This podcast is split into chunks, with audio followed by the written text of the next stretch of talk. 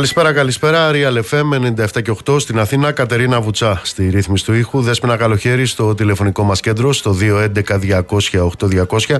Ηλεκτρονική τρόπη επικοινωνίας με SMS, γραφετερία, αλκενό, το μήνυμά σας και αποστολή στο 19600 με email στη διεύθυνση studio papakirialfm.gr. Θα είμαστε μαζί μέχρι τις 9. Νίκος Μπογιόπουλος στα μικρόφωνα του αληθινού σταθμού της χώρας. Στο αλληγορικό του αριστούργημα, στην Πανούκλα, ο Καμί γράφει ότι υπάρχει κάτι χειρότερο από την Πανούκλα. Το χειρότερο είναι να την συνηθίσεις, την ε, Πανούκλα. Το χειρότερο από τη δυστυχία είναι να συνηθίσεις τη δυστυχία. Το χειρότερο από τη μιζέρια είναι να συνηθίσεις τη μιζέρια. Το χειρότερο δηλαδή είναι να σε κάνουν να ενστερνιστείς, να αποδεχτείς, να συμβιβαστείς με το ότι η πανούκλα τους είναι μια κανονικότητα. Λοιπόν, δεν είναι κανονικότητα μια γυναίκα 63 χρόνων να πεθαίνει πάνω στην καρότσα ενός αγροτικού γιατί δεν υπάρχει ασθενοφόρο. Δεν είναι κανονικότητα μια 19χρονη επίτοκη, μια 19χρονη έγκυος να χάνει τη ζωή της περιμένοντας τρεις ώρες ασθενοφόρο στη Νέα Μάκρη. Μπορεί αυτά να είναι μια επαναλαμβανόμενη πολιτική εγκληματικότητα, αλλά κανονικότητα δεν είναι.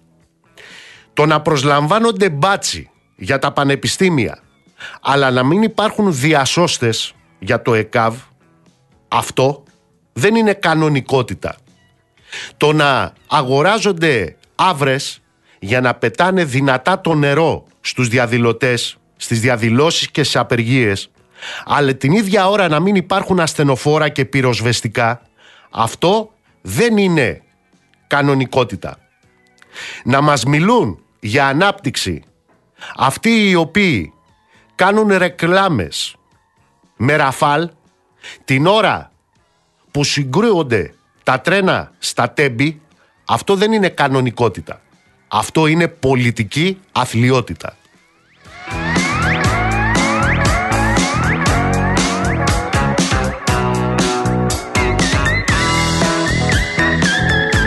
Και δείτε λοιπόν τώρα τι σημαίνει επακριβώς πολιτική αθλειότητα, πολιτική αναισθησία, αδιαφορία. Ήταν 14 Φλεβάρι, φέτος, τώρα, 14 Φλεβάρι. Όταν οι εργαζόμενοι στο ΕΚΑΒ, μιλώ για τη συνδικαλιστική παράταξη, την ταξική αγωνιστική συσπήρωση, αποκάλυπταν οι εργαζόμενοι τα εξής. Στην Αττική των 5 εκατομμυρίων κατοίκων, τα επίγοντα του ΕΚΑΒ δεν διαθέτουν πάνω από 50-55 ασθενοφόρα. Είναι ενδεικτικό το εξής. Από τα 77 ασθενοφόρα του ΕΚΑΒ που παραλήφθηκαν από δωρεές το 2018 και το 2022 τα 30 είναι καθημερινά, κάθε μέρα ακινητοποιημένα στα συνεργεία, στα ιδιωτικά συνεργεία λόγω βλάβης και λόγω τραγικών καθυστερήσεων επισκευής. Προσέξτε τώρα. Από αυτά τα 77 ασθενοφόρα, τα 58 έχουν ήδη αλλάξει κινητήρα τουλάχιστον μία φορά. Πάμε στους διασώστες και στα πληρώματα των ασθενοφόρων. Οι συνταξιοδοτήσεις την περίοδο 2019-2022 ανήλθαν σε 450. Επαναλαμβάνω, συνταξιοδοτήσεις 450. Οι προσλήψεις μόνιμων διασωστών πόσες ήταν; Όταν έχουν φύγει 450. Πόσοι προσλήφθηκαν ως μόνιμο προσωπικό; 46. Από τους 600 δε επικουρικούς διασώστες, δηλαδή ανθρώπους που επί χρόνια καλύπτουν πάγιες και διαρκείς ανάγκες, οι κυβερνώντες αυτό που είπαν μέσα στο προεκλογικό παζάρι είναι ότι θα κάνουν προκήρυξη, η οποία προκήρυξη εκρεμεί για πάνω από δύο χρόνια για να προσλάβουν πόσους λέτε την ώρα που οι 600 που υπάρχουν που καλύπτουν διαρκείς και πάγιες ανάγκες δεν φτάνουν. Πόσους; 270.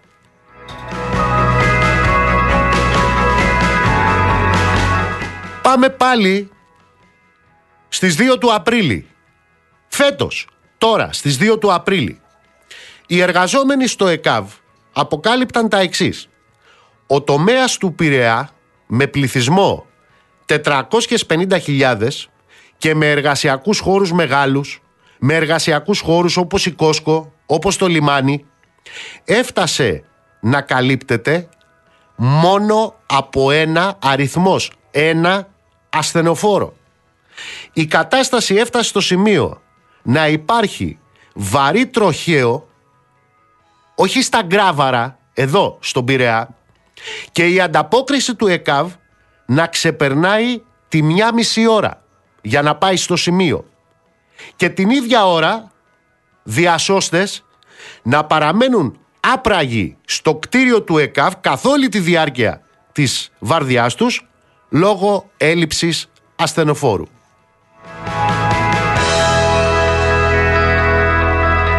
Στην Ελλάδα λοιπόν είτε μιλάμε για τη Σάμο με τον 47χρονο το 2016 είτε μιλάμε για την ΚΟ με την 63χρονη τώρα, χτες, προχτές άνθρωποι πεθαίνουν σε καρότσες αγροτικών ή πεθαίνουν περιμένοντας επί ώρες το ασθενοφόρο όπως η 19χρονη στη Νέα Μάκρη. Και είναι σε αυτή τη χώρα, σε αυτή τη χώρα των 37.000 νεκρών της πανδημίας, μια πανδημία κατά τη διάρκεια της οποίας ο κύριος Πρωθυπουργός, ο Άριστος του Χάρβαρτ, δήλωσε στη Βουλή ότι δεν είχε μελέτες για το αν οι διασωληνωμένοι χρειάζονται μονάδες εντατικής θεραπείας, χρειάζονταν μελέτες. Για το αν οι διασωληνωμένοι χρειάζονται μονάδες εντατικής θεραπείας. Σε αυτή τη χώρα λοιπόν των 37.000 νεκρών της πανδημίας, στη χώρα της λίστας 3.000 παιδιών σε αναμονή να χειρουργηθούν από το 2018, λίστα μόνος στο Αγία Σοφία, είναι σε αυτή τη χώρα που αυτοί οι άθλοι που κυβερνούν είχαν το θράσος το πρώτο σποτάκι που έβγαλαν στην έναρξη της προεκλογικής περίοδου, θυμάστε, να είναι εκείνο με το οποίο διαφήμιζαν τάχα το έργο τους στην υγεία και να μιλούν στο προεκλογικό τους πρόγραμμα για ανταπόκριση λέει του ΕΚΑΒ σε 7 και 10 λεπτά. Μπείτε στο πρόγραμμά τους. Μπείτε τώρα στο προεκλογικό τους πρόγραμμα. Σας διαβάζω. Η Νέα Δημοκρατία προσφέρει εγγύηση, διαβάζω από το πρόγραμμά τους τώρα, το προεκλογικό, εγγύηση πρόσβασης του ΕΚΑΒ πρώτες βοήθειες σε 7 με 10 λεπτά από την κλίση σε αστικές και ημιαστικές περιοχές. Α, υπόσχονται και κάτι ακόμα.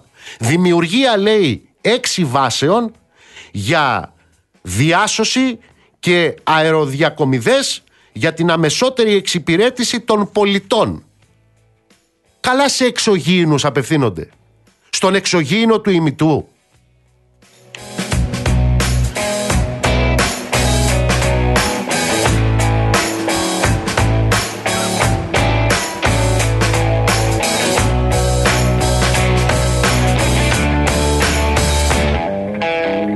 Προσέξτε τώρα και μετράω πραγματικά τα λόγια μου. Γιατί πολιτικούς ξεφτύλες μιλάμε. Προσέξτε.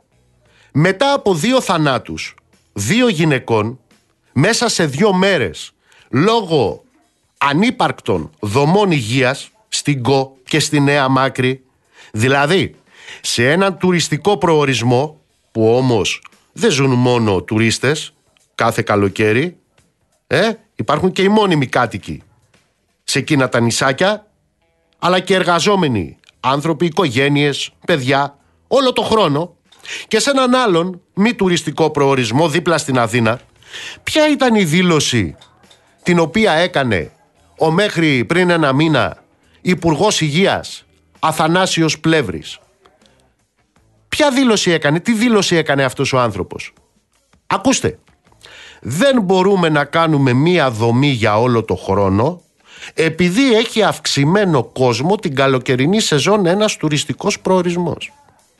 Αυτό, αυτό το αδιανόητο, αυτό το σοκαριστικά κοινικό το είπε ο συγκεκριμένος κύριος μιλώντας στο ραδιοφωνικό σταθμό παραπολιτικά. Και το είπε ακριβώς με αφορμή αυτά τα θανατηφόρα περιστατικά.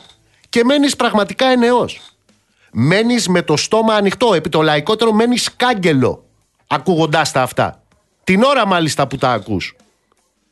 Επειδή, και γιατί μένεις κάγκελο, μένεις κάγκελο γιατί δεν μπορείς να συλλάβεις τέτοιου κολοσιαίου μεγέθους απουσίας στοιχειώδους ανθρώπινης ενσυναίσθησης.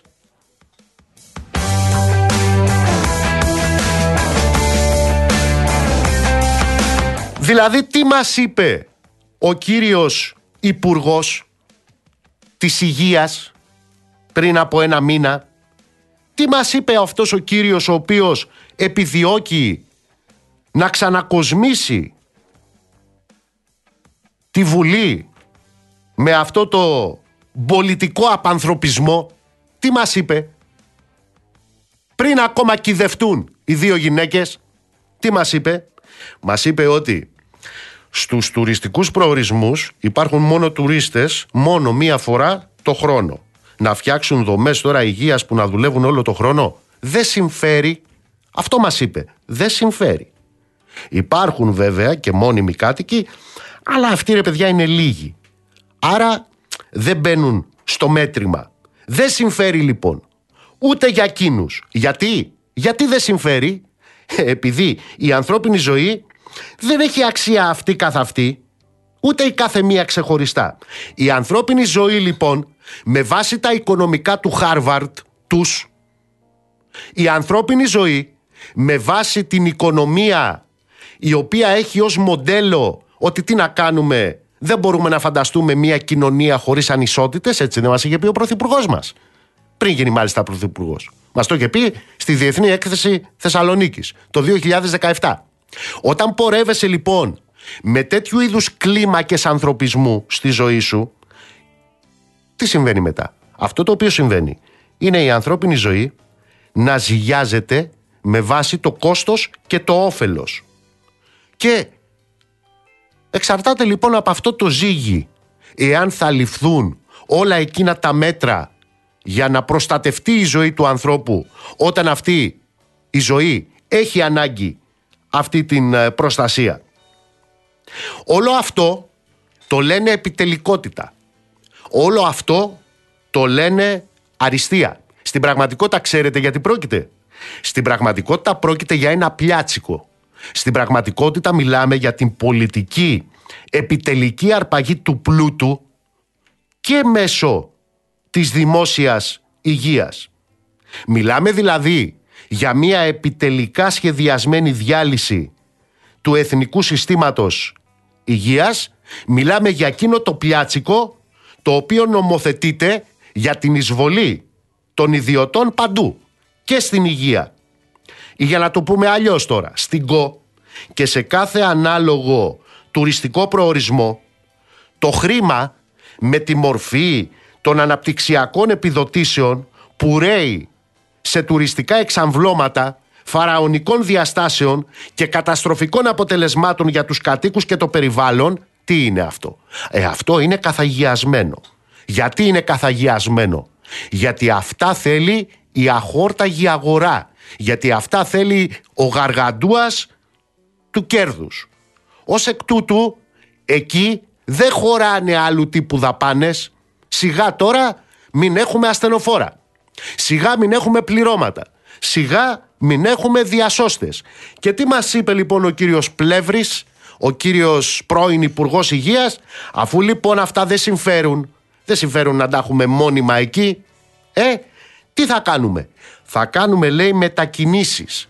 Θα κάνουμε μετακινήσεις από την υπηρετική Ελλάδα, θα κάνουμε μετακινήσεις από την Αθήνα, η οποία, ξέρετε, ξεχυλίζει από γιατρούς η Αθήνα. Ξεχυλίζει από διασώστες. Ξεχυλίζει από ασθενοφόρα. Θα κάνουμε λοιπόν μετακινήσεις από τα μεγάλα αστικά κέντρα εκεί όπου το καλοκαίρι έχουμε αυξημένη κίνηση. Τώρα βέβαια υπάρχουν και εκείνοι που λόγω της πολιτικής του πλεύρη, λόγω της πολιτικής του Μητσοτάκη και των υπόλοιπων δεν φεύγουν καθόλου από τα αστικά κέντρα. Γιατί; Γιατί δεν έχουν να πάνε ούτε μια εβδομάδα διακοπές. Ε, αυτούς θεωρήστε τους παράπλευρες απώλειες. Θα έλεγα τώρα κάτι για τα Υπουργεία σας, αλλά καλύτερα να το πούν οι going through.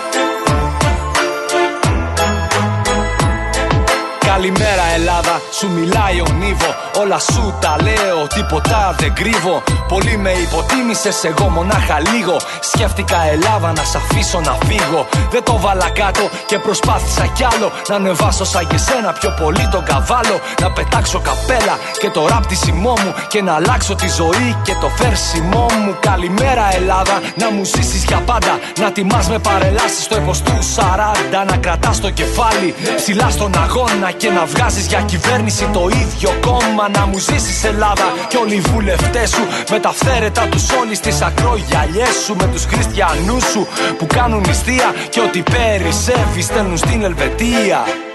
Ελλάδα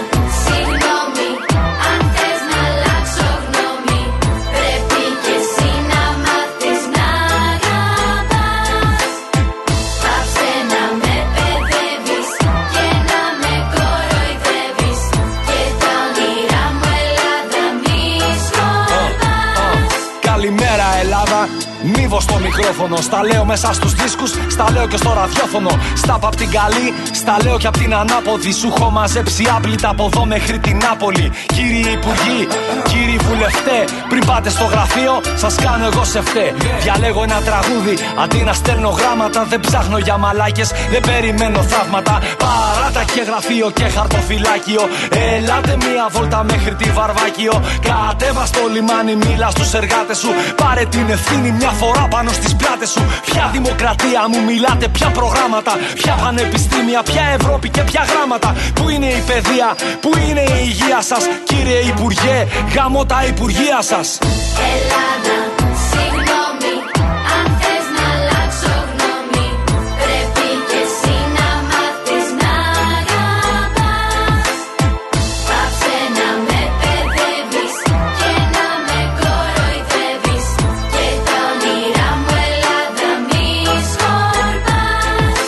Πρόεδρε Παίρνω το θάρρος σήμερα, αφού όλα τα προβλήματα είναι θέματα εφήμερα. Προκαταβολικά, συγγνώμη, μα έχω όνειρα. Σαν αυτά που κάποιοι ονομάζανε ανώνυμα. Εγώ τους δίνω όνομα και δεν καθώ με φρόνημα. Γιατί εγώ και εσύ διαφέρουμε στο φρόνημα. Ζητάω τα προβλεπόμενα, δεν τα ζητιανεύω. Σ' αντίθεση με εσάς, έχω μάθει να δουλεύω. Ελλάδα σε βιάζουν και εσύ φτιάχνεις τα νύχια σου. Όχι να μηνθεί, όχι για να βρεις τα δίκια σου. Αυτοί σε ξεπουλάνε όση ώρα καλοπίζεσαι. Είστε μια παρέα και μονάχη ξεφτιλίζεσαι. Καληνύχτα Ελλάδα, σ' αφήνω πάω για ύπνο. Όσο εσύ με αυτούς τιμάζεσαι για δείπνο. Εγώ θα κάνω στίχους κάθε σκέψη στο τετράδιο και θα στα αφιερώσω από το ράδιο, μάλλον αύριο. Ελλάδα.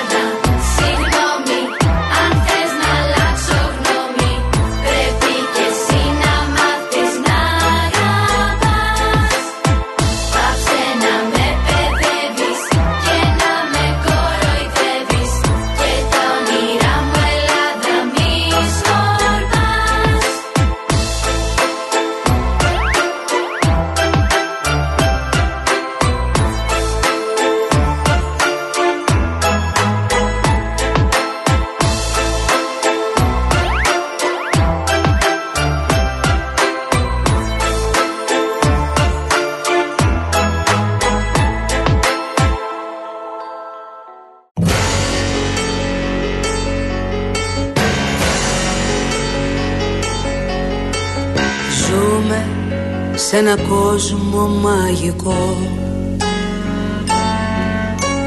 Φόντο την Ακρόπολη το λικαβιτό γεμάτα τα μπαλκόνια πολιτικά ειδόνια υποσχέσεις και αγάπες και πολύχρωμα μπαλόνια για ευτυχισμένα χρόνια και εσύ Ελένη και καθελένη της επαρχίας της Αθήνας κοιμωμένη. Και εσύ Ελένη και καθελένη της επαρχίας της Αθήνας κοιμωμένη. Η ζωή σου να το ξέρεις είναι επικηρυγμένη να πεθαίνεις για την Ελλάδα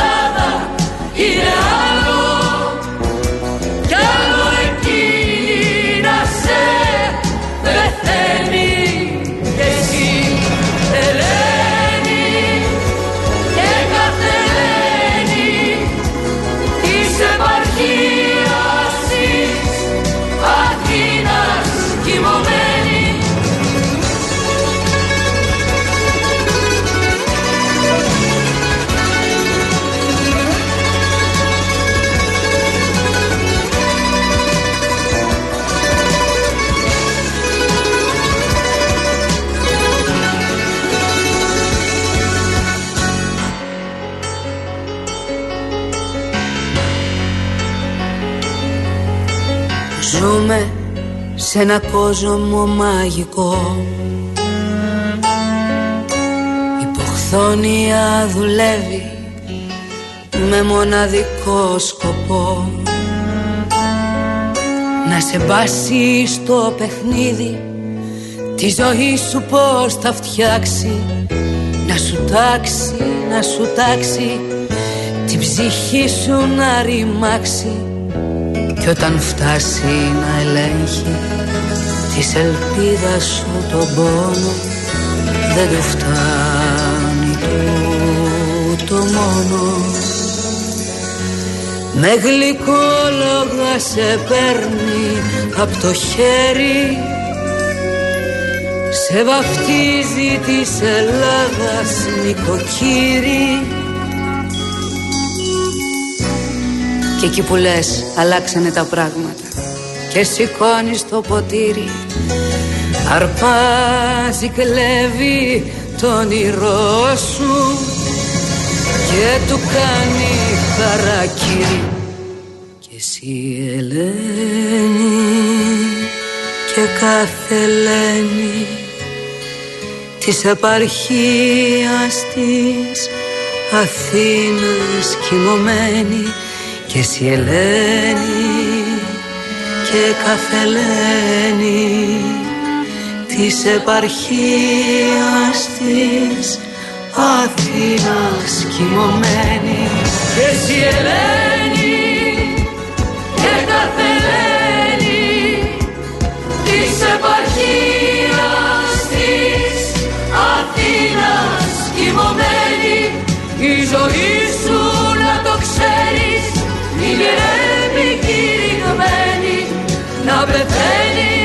την Ελλάδα είναι άλλο. Κι άλλο εκείνη να σε πεθαίνει κι εσύ Ελένη. Και καθελένη της επαρχίας της Αθήνας κοιμωμένη Λοιπόν, εδώ είμαστε.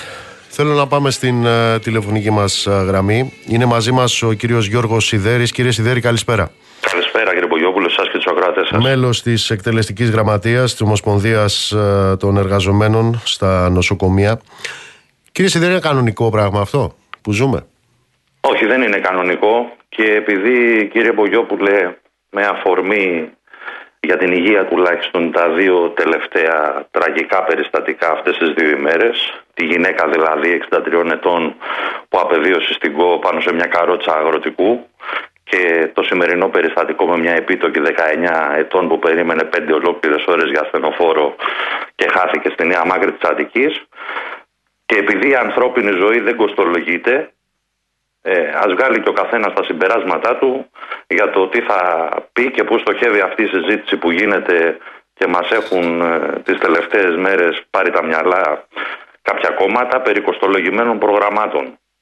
Γιατί η κοστολόγηση θα πει τι θα περισσέψει από επιδοτήσεις σε επιχειρηματικούς ομίλους για να πάει για την υγεία. Δηλαδή κοστολόγηση και πόσο κοστολογημένα είναι θα πει πόσο περιορισμένα είναι. Αυτή είναι η απλή μετάφραση της κοστολόγησης το λέω με αφορμή και τη συζήτηση που γίνεται τις τελευταίες ημέρες. Αν θέλουμε να κοστολογήσουμε, αλλά πριν κάνω το ερώτημα, επιτρέψτε να δώσω μια απάντηση σε έναν κύριο εδώ. Άκου, φιλέ.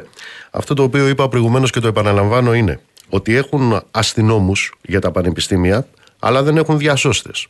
Αυτό που είπα προηγουμένως είναι ότι έχουν για να παίρνουν άβρες, για να ρίχνουν νερά στους διαδηλωτές στις απεργίες, αλλά δεν έχουν για να παίρνουν ασθενοφόρα. Αυτό που είπα προηγουμένως είναι ότι έχουν, έχετε για δαπάνες στο ΝΑΤΟ, που είναι οι μεγαλύτερες ακόμα και από τους Αμερικάνους ως ποσοστό του ΑΕΠ, αλλά δεν έχετε για τηλεδιοίκηση στα τρένα στα τέμπη. Και αυτό που είπα, έτσι για να το εμπεδώσεις, είναι ότι αυτά συνιστούν πολιτική αθλειότητα. Και δική σας και των προηγούμενων. Το κλείσαμε.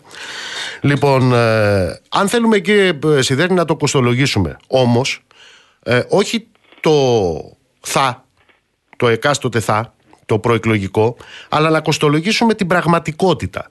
Σε ό,τι αφορά τον τομέα της υγείας, τι ακριβώς συμβαίνει σε αυτή τη χώρα; Τα, πηγαίνουν τα πράγματα τόσο περίφημα, έχουμε εκείνες τις δαπάνες οι οποίες ε, μας ε, ε, εμφανίζονται στα προεκλογικά τους ε, σποτάκια; Κοιτάξτε, για την υγεία τα στοιχεία ε, τα έχουμε δώσει πάρα πολλές φορές στην δημοσιότητα σαν Ομοσπονδία. Ε, και να σας πω μόνο δύο-τρία ενδεικτικά νούμερα. Το πρώτο ας πούμε. Ε, φέτος υπήρχε μία αύξηση στον προϋπολογισμό κατά 174 εκατομμύρια ευρώ. Σχεδόν όλη αυτή η αύξηση δεν αφορούσε ενίσχυση σε υποδομές, τεχνολογία, προσωπικό, αλλά ήταν η κάλυψη των αυξημένων τιμών σε προϊόντα και υπηρεσίες. Με το πρόσχημα της ενεργειακής κρίσης.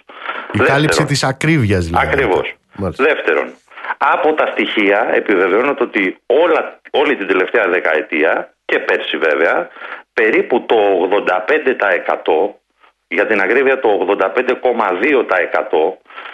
των ε, δημόσιων νοσοκομείων και των μονάδων πρωτοβάθμιας φροντίδας υγείας εξαρτάται κατά μεγάλο μέρος από την αυτοχρηματοδότηση. Το 85,2% δηλαδή είναι η ίδια έσοδα, είτε από τα ασφαλιστικά είτε απευθείας από τους ασθενείς. Αυτό προβλέπει ο κρατικός προπολογισμό του 2023. Έχουμε ξαναδώσει στη δημοσιότητα και από την εκπομπή σας το στοιχείο ότι μόνο κατά τα έτη 21 με 23 είναι κοντά στις 6.200 λιγότεροι οι υγειονομικοί ή μόνιμοι. Ε, τέταρτο στοιχείο είναι ότι για το επικουρικό προσωπικό το 2022 ήταν μείον 10% σε σχέση με το 20%. Και άλλα τέτοια πολλά στοιχεία που μπορώ να σας δώσω και τα οποία φανερώνουν ότι κάθε κυβέρνηση που έρχεται θεωρεί ως ένα το κρατούμενο αυτά που άφησε η προηγούμενη και τα επεκτείνει. Όποιο τομέα της υγείας και αν πάρουμε. Αν Πόσο μάλλον πάρουμε τον τομέα της περίθαλψης της δημόσιας, είτε της πρωτοβάθμιας, είτε της δευτεροβάθμιας, είτε της τριτοβάθμιας, θα δούμε ότι μπροστά μας, κύριε Μπογιόπουλο, έχουμε ακόμα χειρότερα. Και γι' αυτό πρέπει να ετοιμαστούμε για να τα παλέψουμε. Για παράδειγμα, και αυτό είναι κάτι που πρέπει να το σκεφτεί κατά τη γνώμη μας οποιοδήποτε, έρχεται κλείσιμο νοσοκομείων και δημόσιων μονάδων υγείας. Δείτε, για παράδειγμα, τι είπε ο κύριος Πλεύρης σήμερα με αφορμή αυτά τα τραγικά περιστατικά. Ο κύριος Πλεύρης είναι πρώην Υπουργός Υγείας. Ναι, ναι. Είπε, δεν συμφέρει. Τα έλεγα προηγουμένως. Να έχουμε δομές όλο το χρόνο. Δεν συμφέρει. Αυτό πόσο διαφορετικό είναι από αυτό που μας έλεγαν πριν 10 χρόνια ότι θα κλείσουμε το λιμωδόν γιατί για παράδειγμα δεν έχει μεγάλη πληρότητα. Πόσο διαφορετικό είναι από αυτό που έλεγαν ότι δεν μπορεί να ανοίξει μια μευτική γυναικολογική κλινική στη Σάμο γιατί δεν γεννάνε εδώ οι γυναίκες, δεν πέφτουμε έξω ας πούμε. Πόσο διαφορετικό είναι αυτό από και τις άλλες κυβερνήσεις που πέρασαν. Και να λέω, η μία συνεχίζει εκεί που έκτισε η προηγούμενη, που σταδιακά μείωσαν την πρωτοβάθμια, για παράδειγμα, σε 50% στι δομές και 60% στο προσωπικό ή στα νοσοκομεία που στα οδήγησαν να λειτουργούν ως ανώνυμες εταιρείες. Και τώρα βγαίνουν κάποιοι υποτίθεται και διαμαρτύρονται, ενώ πρώτοι εγγενίασαν τα νομικά πρόσωπα ιδιωτικού δικαίου και τα νοσοκομεία ΑΕ, που τώρα συνεχίζεται η ίδια αντιλαϊκή κατεύθυνση. Αλλά Μα μιας και το λέτε αυτό, είχαμε παράτες και εγγένεια ε, τότε Σαντορίνη, δηλαδή σε ένα νοσοκομείο το οποίο στην πραγματικότητα λειτουργεί με ιδιωτικο-οικονομικά κριτήρια. ναι, είναι ΑΕ κανονική. ΑΕ. Μα και εκεί δεν έχει γιατρούς, ούτε εκεί. Ναι, ναι, γιατί κοιτάξτε να δείτε. Και με αφορμή, αν θέλετε, και τε- τα περιστατικά που συνέβησαν τώρα. Αυτά που γίνονται, κύριε Πογιόπουλο, είναι προδιαγεγραμμένο έγκλημα. Και εμείς δεν τρεπόμαστε να το πούμε έτσι, γιατί έχουμε προειδοποιήσει για αυτά. Και οποιοδήποτε ακροατής σας μπορεί να ψάξει και να δει ότι έχει πάει το θέμα στη Βουλή με τουλάχιστον 10 ερωτήσεις. Μιλάω μόνο για το ΕΚΑΒ. Υπάρχουν τουλάχιστον 5 εργατικά κέντρα που έχουν κάνει παρεμβάσεις για το ΕΚΑΒ στις περιοχές τους και πάρα πολλές κινητοποιήσει σωματείων. Λέμε ότι είναι σκόπιμη όμως αυτή η κατάσταση. Γιατί, γιατί όταν εμείς ζητούσαμε προσλήψεις οδηγών και διασωστών στο ΕΚΑΒ, είχαμε ως απάντηση την ιδιωτικοποίηση των δευτερογενών διακομιδών με κρατικό χρήμα προς τις ιδιωτικές εταιρείες ασθενοφόρων. Όταν εμείς ζητούσαμε ανανέωση του στόλου του τροχύλα των ασθενοφόρων, εξακολουθούσαν οι κύριοι της κάθε κυβέρνησης να ρίχνουν στην, στους δρόμους πεπαλαιωμένα οχήματα ή οχήματα που ανά τρεις μήνες ήταν στο συνεργείο. Όταν εμείς ζητούσαμε προσλήψεις γιατρών στο ΕΚΑΒ, εξακολουθεί μέχρι και σήμερα με όλες τις κυβερνήσεις να υπάρχει ένα επικίνδυνο χάος με επιφόρτωση του καθήκοντος συνοδείας βαρέων πασχόντων ασθενών στους γιατρούς των κέντρων υγείας και στους αγροτικούς. Και όταν εμείς ζητούσαμε να υπάρχει στόλος ειδικά διαμορφωμένων ασθενοφόρων, ελικοπτέρων του ΕΚΑΒ, ταχύπλων του ΕΚΑΒ, μας έλεγαν ότι αυτά τα έχει αναλάβει η αεροπορία στρατού. Άρα καταλαβαίνετε, γιατί κάποια πράγματα καμιά φορά πολύ τα, τα συζητάμε. Αλλά εδώ είμαστε στο 2023. Δεν είμαστε ούτε στην εποχή της κυράς μας της μαμής, για να ξεγεννάει ο κόσμος μόνος του, ούτε στην εποχή που, που συνάδει με καρότσες. Και επειδή γίνεται μια συζήτηση με, ΕΒΕ- με ΕΔΕ, γύρω από ΕΔΕ, αν διαβάσατε καλά, και, Ναι, γιατί ναι, ναι. και μας εξοργίζει αυτό το πράγμα. Ε, ε, γιατί εδώ πάνε να ανακαλύψουν νέο σταθμάρχη, καταλάβατε, θα βρουν τώρα κάνανε καβίτι. Εμείς λέμε ότι ο κόσμος και οι υγειονομικοί πρέπει να κάνουν τη δική τους ΕΔΕ και αυτή η ΕΔΕ να αποδώσει τα το κέσσαρο στο κέσσαρι και πολιτικά και κάθε μέρα και στις εκλογές και πάντα. Γιατί δεν μπορεί να συνεχιστεί αυτό το πράγμα άλλο. Και πρέπει να σκεφτούμε και κάτι ακόμα. Αν δεν είχε γίνει ατύχημα, που μακάρι να μην είχε γίνει, θα συζητούσε κανένας για αυτές τις πέντε ώρες αναμονής; Θα συζητούσε κανείς για τους καρκινοπαθείς που χάνουν τα παράθυρα των θεραπείων τους; Και μια σειρά τέτοια προβλήματα τα οποία ο λαός μας αντιμετωπίζει.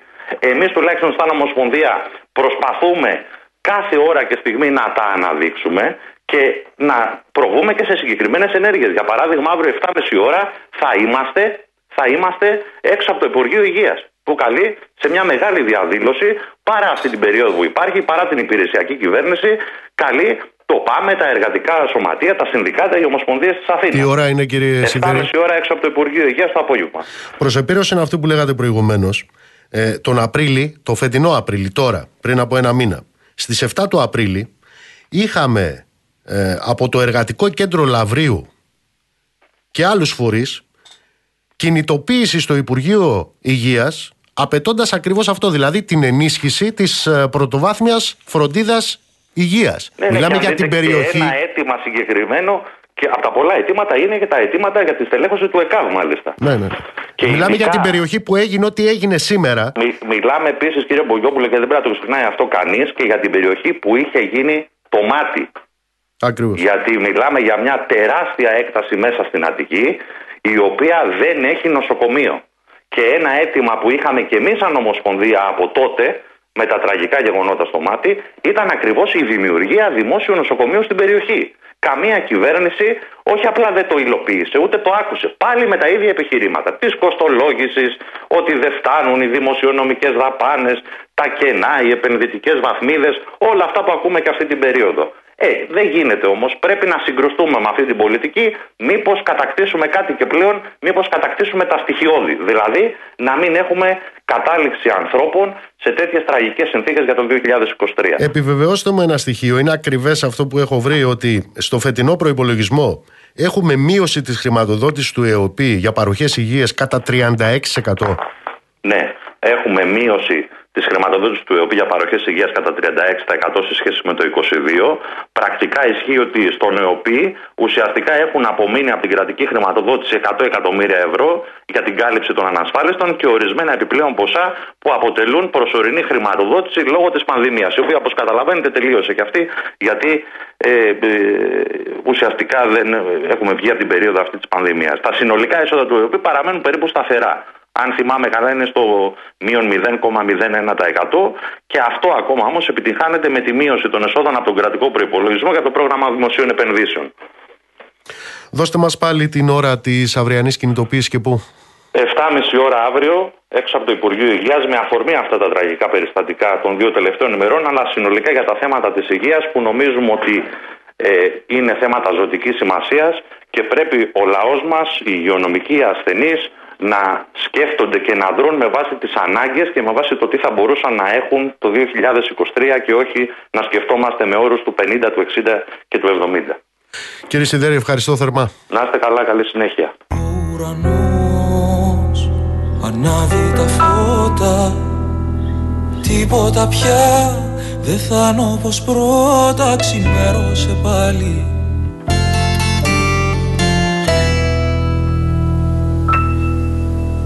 Ξυπνάω στο φως. Τα μάτια ανοίγω Για λίγο νεκρός Χαμένος για λίγο Ξημέρωσε πάλι.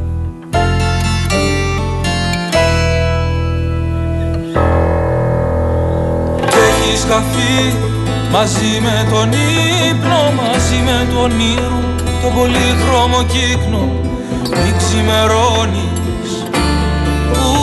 ουρανέ Άδεια η ψυχή μου Το δωμάτιο άδειο Και από το όνειρό μου Ακούω καθάριο Το λιγμό της να λέει Όνειρο ήτανε Όνειρο ήτανε Θα ξαναρθείς Μόλις νυχτώσεις και το όνειρο πάλι την αλήθεια θα σώσει Θα με κοντά σου.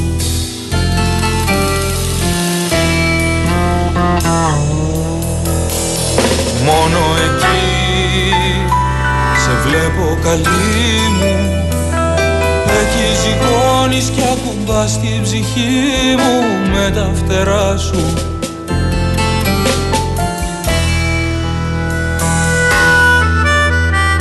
Μα το πρωί χάνεσαι φεύγεις Ανοίγω τα μάτια και αμέσως πεθαίνεις Μη ξημερώνεις. Ουρανέ. Άδεια η ψυχή μου το δωμάτιο άδειο και από το όνειρό μου Ακούω καθάριο το λιγμό σου να λέει όνειρο ήτανε ήταν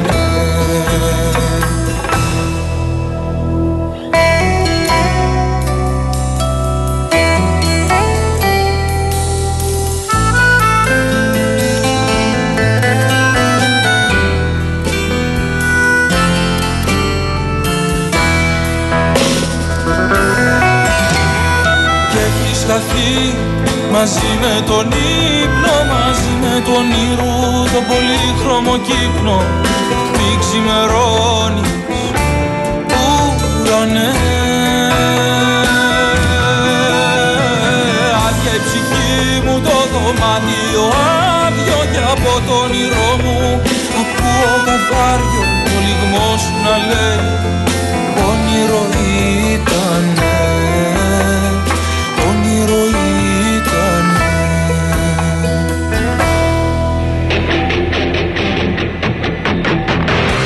Λοιπόν, επαναλαμβάνω τα στοιχεία. Ήταν στις 7 Απρίλη του 2023 όταν ε, το εργατικό κέντρο στο Λαύριο και άλλοι φορείς της περιοχής πραγματοποίησαν κινητοποίηση στο Υπουργείο Υγείας, στο εργατικό κέντρο Λαυρίου και Ανατολικής Αττικής, έτσι. Έκαναν κινητοποίηση στο Υπουργείο Υγείας απαιτώντας την ενίσχυση της ε, φροντίδας υγείας τη δημιουργία Γενικού Δημόσιου Νοσοκομείου στην Ανατολική Αττική ζήτησαν να αντιμετωπιστούν οι ελλείψεις οι οποίες υπάρχουν σε ασθενοφόρα, σε διασώστες. Οι αντιπρόσωποι τότε του εργατικού κέντρου βρήκαν κλειστές τις πόρτες του Υπουργείου Υγείας και άφαντους βεβαίως τους υπουργούς με τους οποίους πρέπει να σας πω ότι υπήρχε και προγραμματισμένο ραντεβού. Εκεί λοιπόν κατατέθηκε ένα ψήφισμα το οποίο είχε 2.000 υπογραφές του λαού της περιοχής, των συνδικάτων, των σωματείων, των συλλόγων για να αντιμετωπιστούν ποια αυτά τα οποία είχαν ως αποτέλεσμα σήμερα έναν ακόμα θάνατο. Ο προηγούμενος ήταν σε καρότσα αγροτικού στην ΚΟ. Αυτός γιατί μία επίτοκη 19χρονη περίμενε ώρες ένα ασθενοφόρο. Όχι στα Γκράβαρα. Εδώ, στην Αττική, εδώ, στην Αθήνα.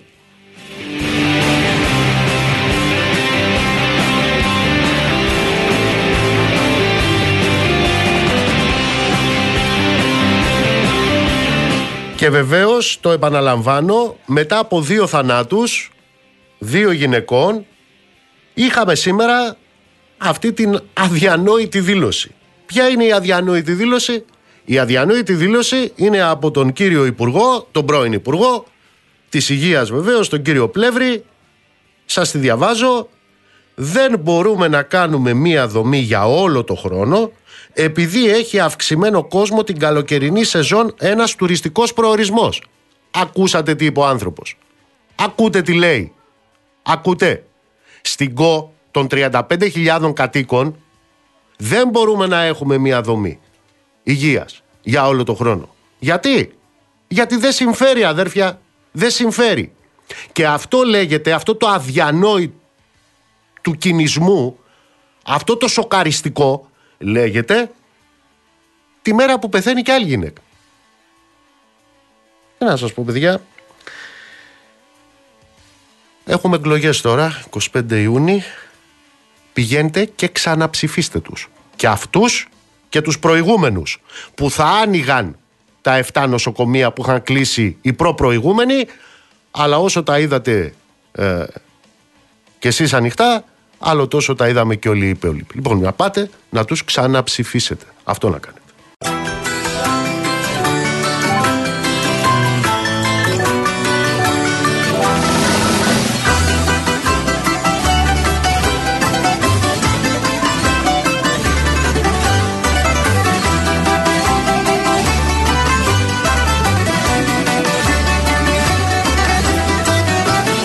Έτυχε να με γεννήσεις και ζωή να μου χαρίσεις στο πιο δύσκολο καιρό μάνα που ζω.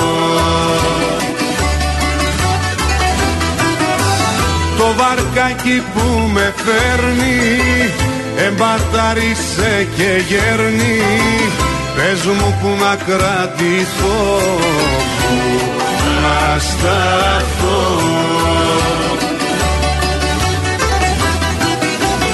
Η ελπίδα μας χαμένη και η μοίρα μας γραμμένη. Στου διαβολού το κοιτάπι να του βγει το μάτι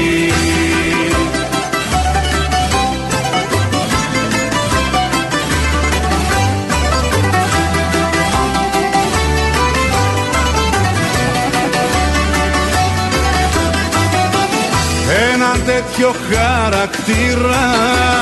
Μάνα μου από ποιον τον πήρα Σε ποιον έμοιασα να ξέρω που υποφέρω. Όλα γύρω με πειράζουν και γρουσούζι με φωνάζουν με πληγώνει ό,τι δω μάνα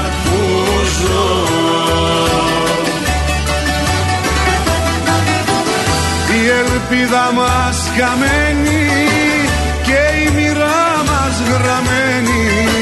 Στου διαβόλου το κοιτάπι να του βγει κομμάτι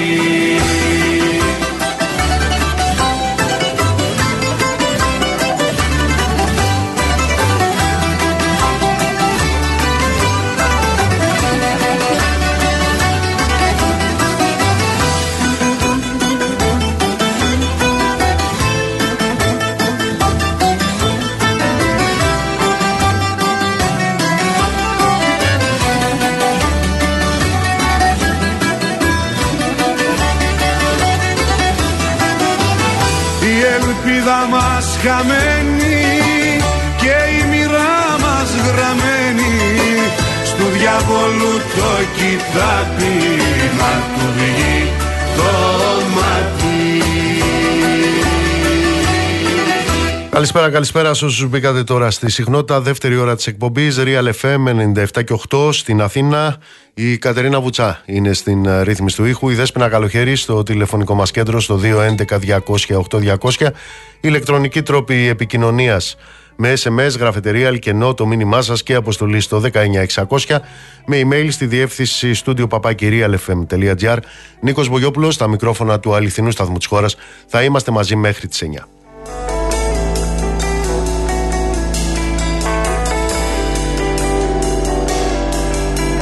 Να στείλω χαιρετισμού στο φίλο τον Κώστα, στα Πατήσια, στο Γιώργο, στον Κωνσταντή, στο Μιχάλη, στη Μαρία, στον κύριο Γαλάνη. Κυρία Μαγδαληνή μου, την ευπρέπεια την οποία μου ζητάτε, σας παρακαλώ, θα την αναζητήσετε στον Πορτοσάλτε. Εδώ κιώσαμε από αυτού του είδους την ευπρέπεια. Κιώσαμε είναι μ, αμαλιαδέικο, έτσι, για να το καταλάβετε. Είναι τελειώσαμε.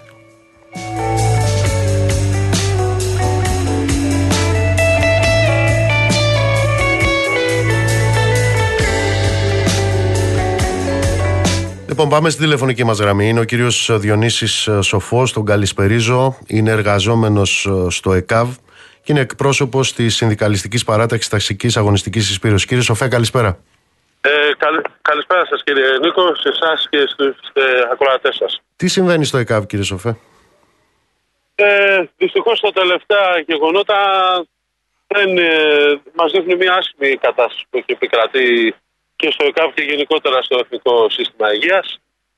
Μια δύσκολη κατάσταση η οποία μας έχει φέρει σε αυτό το τραγικό τελευταίο γεγονός με το 19χρονο κορίτσι. Υποστελέχωση, ε, έλλειψη πόρων και καταλαβαίνετε όλα αυτά τι πρόβλημα δημιουργούν στους πολίτες και σε όσους θέλουν να χρησιμοποιήσουν την υγεία.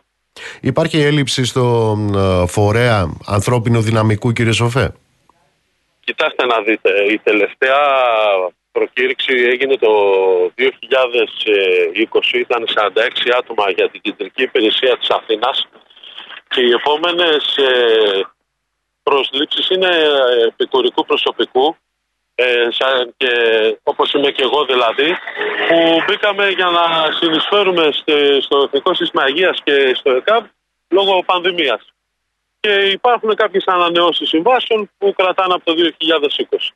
Συνολικά οι ελλείψεις ε, είναι μεγάλες. Ε, υπολογίζονται γύρω στα 700 άτομα για την κεντρική υπηρεσία. Και καταλαβαίνετε, τώρα μόνο και μόνο οι επικουρικοί συνάδελφοι που είμαστε, είμαστε γύρω στους ε, 160-170 άτομα. Γιατί ανατακτά χρονικά διαστήματα έρχονται και καινούργιοι συνάδελφοι. Μου είπατε για αυτούς 46 που προσλήφθηκαν ε, όταν ε, βλέ- έχω εδώ μπροστά μου στοιχεία το 19-22 οι συνταξιοδοτήσεις μόνο ήταν 450 και η Ακριβώς. απάντηση ήταν 46 προσλήψεις ενώ είχαν φύγει 450. Ακριβώς. Ε, η απάντηση ήταν αυτή. Ακριβώς αυτό που είπατε. Γιατί, γιατί είναι μια μεθοδευμένη κατάσταση. Ε, την υποστελέχωση και την ε, έλλειψη προσωπικού να την χρησιμοποιήσουμε και σαν πρόσχημα για να ε, μπει και ο ιδιώτης στο, στην προνοσοκομιακή φροντίδα υγείας και στο, στο επίγον. Και ως γνωστόν ε, και το τελευταίο καιρό και με πρόσχημα την πανδημία έχουν προχωρήσει οι ιδιωτικοποίησει κάποιου κομματιών. Παράδειγμα, ας πούμε, κάποια εξητήρια και, κάποιες, και κάποια χρόνια περιστατικά να εξυπηρετούνται από ιδιώτη. Οπότε καταλαβαίνετε τι γίνεται. Σε ό,τι αφορά την υλικοτεχνική υποδομή, ασθενοφόρα υπάρχουν, λειτουργούν; Κοιτάξτε κύριε Βογιόπουλε, ε, πέρα από τη μεγάλη μια χορηγία που είχε γίνει από το Ίδρυμα Σταύρος Νιάρχος το 16-17 και κάποιες επιμέρους που γίνανε με, στην πανδημία τώρα από την, τράπεζα, από την τράπεζα, από τη Βολή των Ελλήνων και κάποιους ιδιώτες ε, το κράτος ε, για την ε, κεντρική υπηρεσία της Αθήνας μέχρι στιγμής δεν έχει αγοράσει κάποιο όχημα. Φανταστείτε ότι μέχρι, μέχρι τώρα λειτουργούν αμάξια του 2003 και του 2004 που είχαν αγοραστεί για την Ολυμπιάδα. Ε, λίγα μεν, αλλά βοηθάνε στο καθημερινό έργο του ΕΚΑΒ με πάνω από ένα εκατομμύριο χιλιόμετρα. Και γενικότερα τα αμάξια, όταν ένα όχημα ασθενοφόρο λειτουργεί 24 ώρες το 24ωρο σχεδόν, καταλαβαίνετε βγαίνουν ζημιές, βγαίνουν προβλήματα και μειώνεται το στόλος. Οπότε είναι επιτακτική η ενίσχυση του στόλου. Είναι ακριβές αυτό το οποίο βλέπω ότι ακόμα και αυτά τα οποία έφτασαν σε εσάς μέσω δωρεών το 18 και το 22 από τα 77 τα 30 είναι κάθε μέρα ακινητοποιημένα σε ιδιωτικά συνεργεία λόγω βλάβης; Ακριβώς. Είναι κάθε μέρα όλα αυτά. Ε, εντάξει, ο, ο αριθμός ε, καταλαβαίνετε πες. Μπορεί να είναι 32, μπορεί να είναι 28. Ένας μέσος όρος όπως είπατε 30 οχημάτων είναι στο, στα διάφορα συνεργεία καθελωμένα. Και αυτό για ποιο λόγο, θα σας πω, νομίζω, κατά τη γνώμη μας, ότι στην κεντρική υπηρεσία υπάρχει συνεργείο.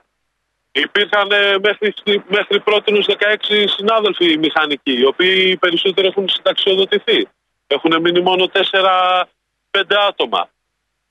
Μπορούσαν, μπορεί η κεντρική υπηρεσία και το συνεργείο της να καλύψει το έργο και, τη, και τα σέρβις και τις επισκευές των οχημάτων. Αλλά καταλαβαίνετε για διάφορους λόγους όπως που προείπαμε και προηγουμένως δεν θέλουν να βγουν και τα μάξια έξω.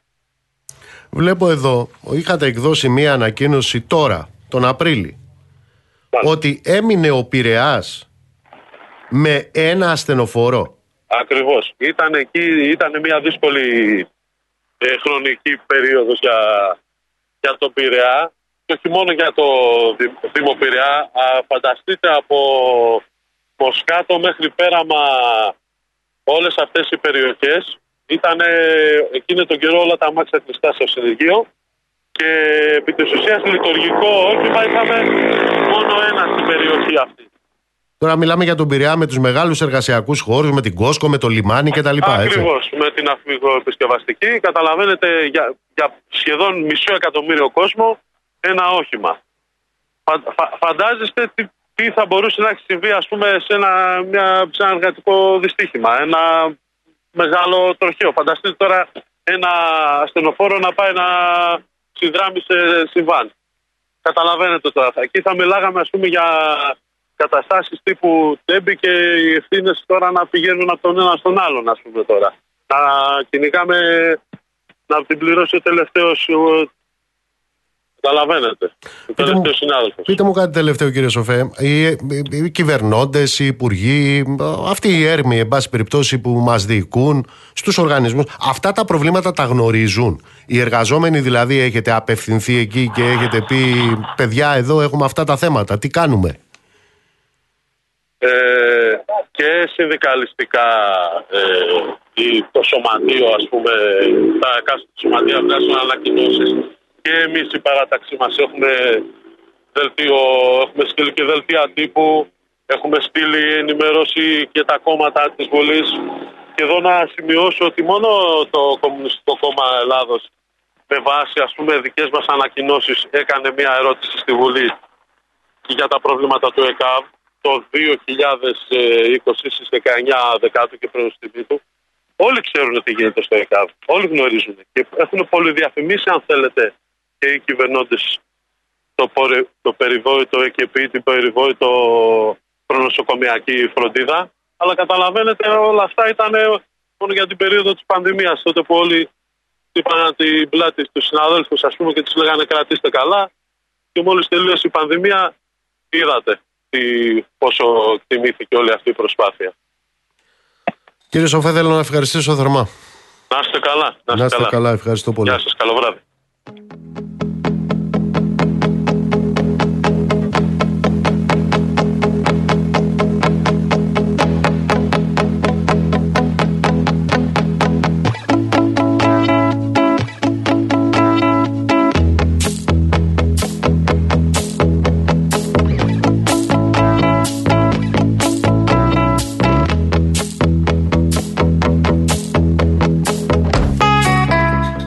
Σε σένα που πληγώνεσαι γιατί λέω για το ΣΥΡΙΖΑ θα έρθω σε ένα-δυο λεπτά πριν να σας πω ότι ε, συνεχίζεται η προεκλογική περίοδος έτσι Ε, σιγά μην σταματήσει, δεν θα σταματήσει η προεκλογική περίοδος. Τώρα ε, βλέπω τώρα να τσακώνονται για τις γραβάτες. Ποιος φοράει γραβάτα, ποιος δεν φοράει γραβάτα. Είπε ο Μητσοτάκης ότι ο Ανδρουλάκης είναι τσίπρας με γραβάτα. Ο Τσίπρας ε, είναι χωρίς γραβάτα. Ο Μητσοτάκης είναι τη μία με γραβάτα, χωρίς, την άλλη χωρίς γραβάτα. Ναι. Ε, προσέχτε, μην μπλέξετε τις γραβάτες σας. Και βεβαίως είχαμε και αυτό που είπε ο κ. Πρωθυπουργός, ε, η αυτοδυναμία, το είπε χτες στην ΕΡΤ ε, νομίζω, η αυτοδυναμία ή εκλογές τον Αύγουστο. Και αυτό ε, θεωρήθηκε απειλή. Δεν καταλαβαίνω γιατί θεωρείται απειλή. Οι εκλογές δεν είναι η χαρά της δημοκρατίας. Δεν είναι η χαρά. Χαρά δεν είναι, ρε, Βουτσά. Έτσι δεν λένε. Ότι είναι η χαρά της δημοκρατίας οι εκλογές. Να κάνουμε τρεις την εβδομάδα. Μέχρι να βγει αυτοδύναμος ο κ. Μητσοτάκης. Και μετά, αφού βγει αυτοδύναμος, να ξανακάνουμε. Γιατί είναι η χαρά της δημοκρατίας. Δηλαδή, τι μόνο μνημόνια θα ψηφίζετε το 15 Αύγουστο; Γιατί από ό,τι θυμάμαι, δεν πληγωθήκατε και πολύ όταν μαζευτήκατε όλοι μαζί τότε το 2015 και 15 Αυγούστου ψηφίσατε το μνημόνιο, το τρίτο, το καλύτερο, το μακρύτερο;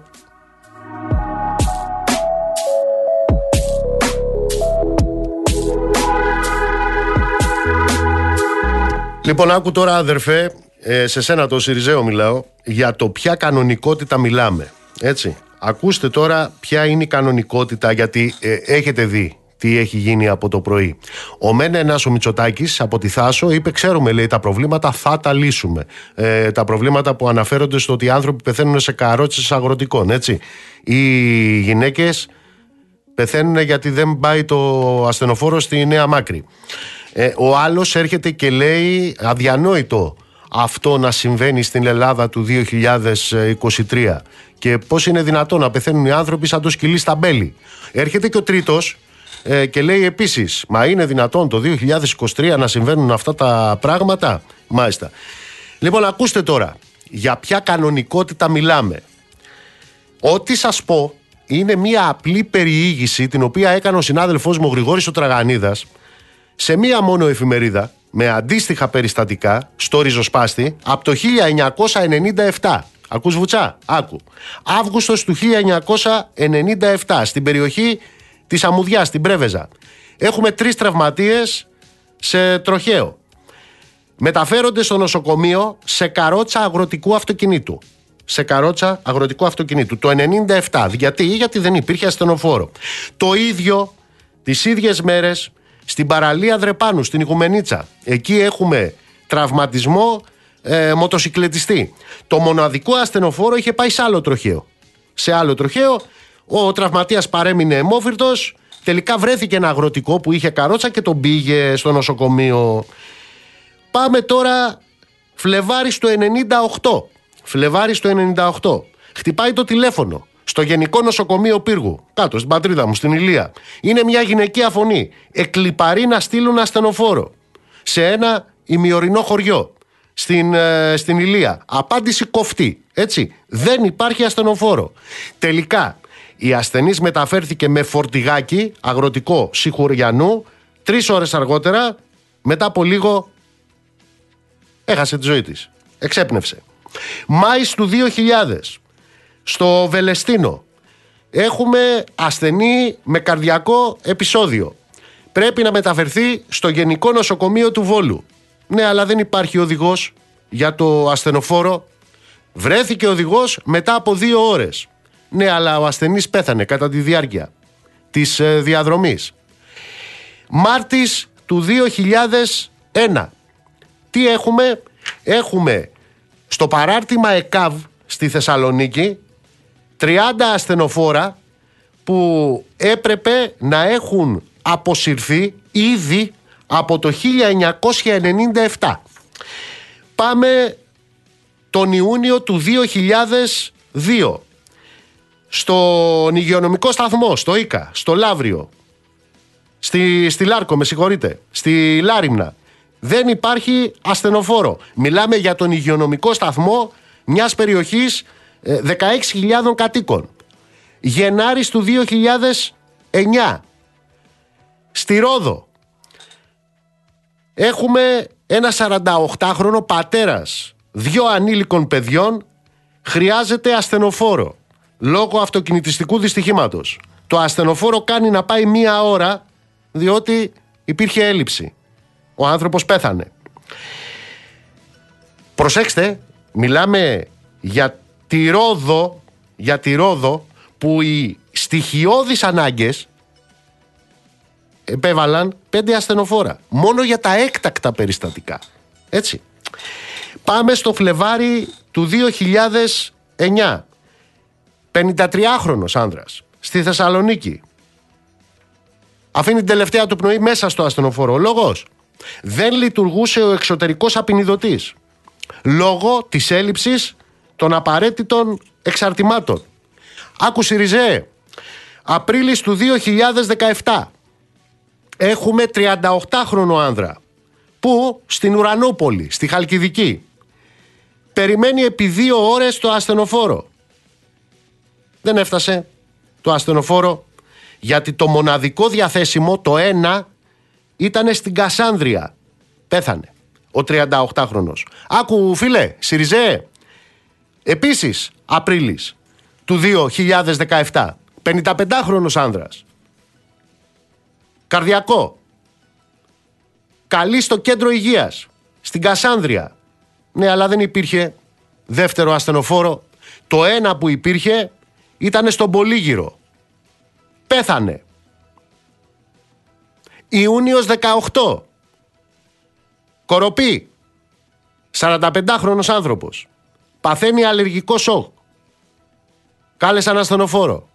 Ναι, αλλά το κοντινότερο βρισκόταν στο Λαύριο. Κατάλαβες φίλε; Λοιπόν, είτε στην ισχυρή σας Ελλάδα, του Σιμίτη, είτε στην Ελλάδα της Ονέσας, είτε στην ισχυρή σας Ελλάδα του χρηματιστηρίου, είτε στην Ελλάδα των Ολυμπιακών Αγώνων, είτε στην Ελλάδα των Ραφάλ σας, των VIP σας και των 30 εκατομμυρίων τουριστών, είτε στην Ελλάδα του Πασόκ σας, της Νέας Δημοκρατίας και του ΣΥΡΙΖΑ σας και του Μπαλίν, η ξεφτύλα σας είναι ίδια. Αυτή είναι όπως την περιέγραψα τώρα.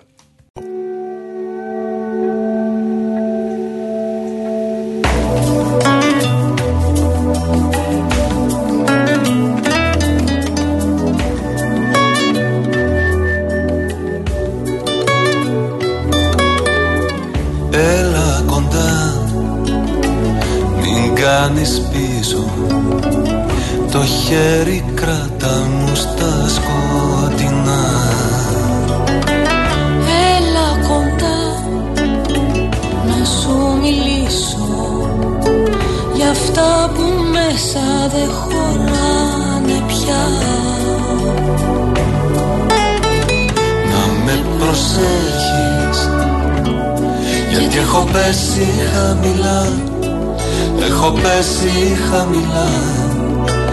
Μάτια μου γλυκά να με αντέχεις Να με προσέχεις. Μέχρι να σηκωθώ ξανά Λίγο ακόμα μοναχά. Μάτια μου γλυκά να με αντέχεις Να με προσέχεις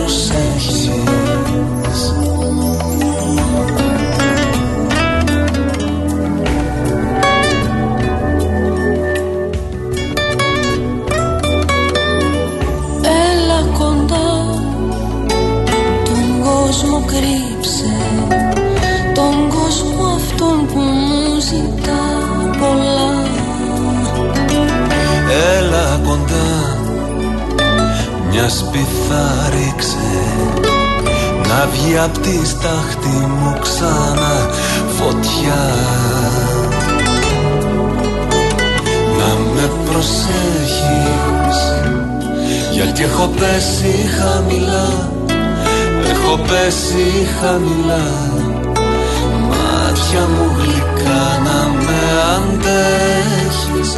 Να με προσέχεις Μέχρι να σηκωθώ ξανά Λίγο ακόμα μοναχά. Μάτια μου γλυκά να με αντέχεις Να με προσέχεις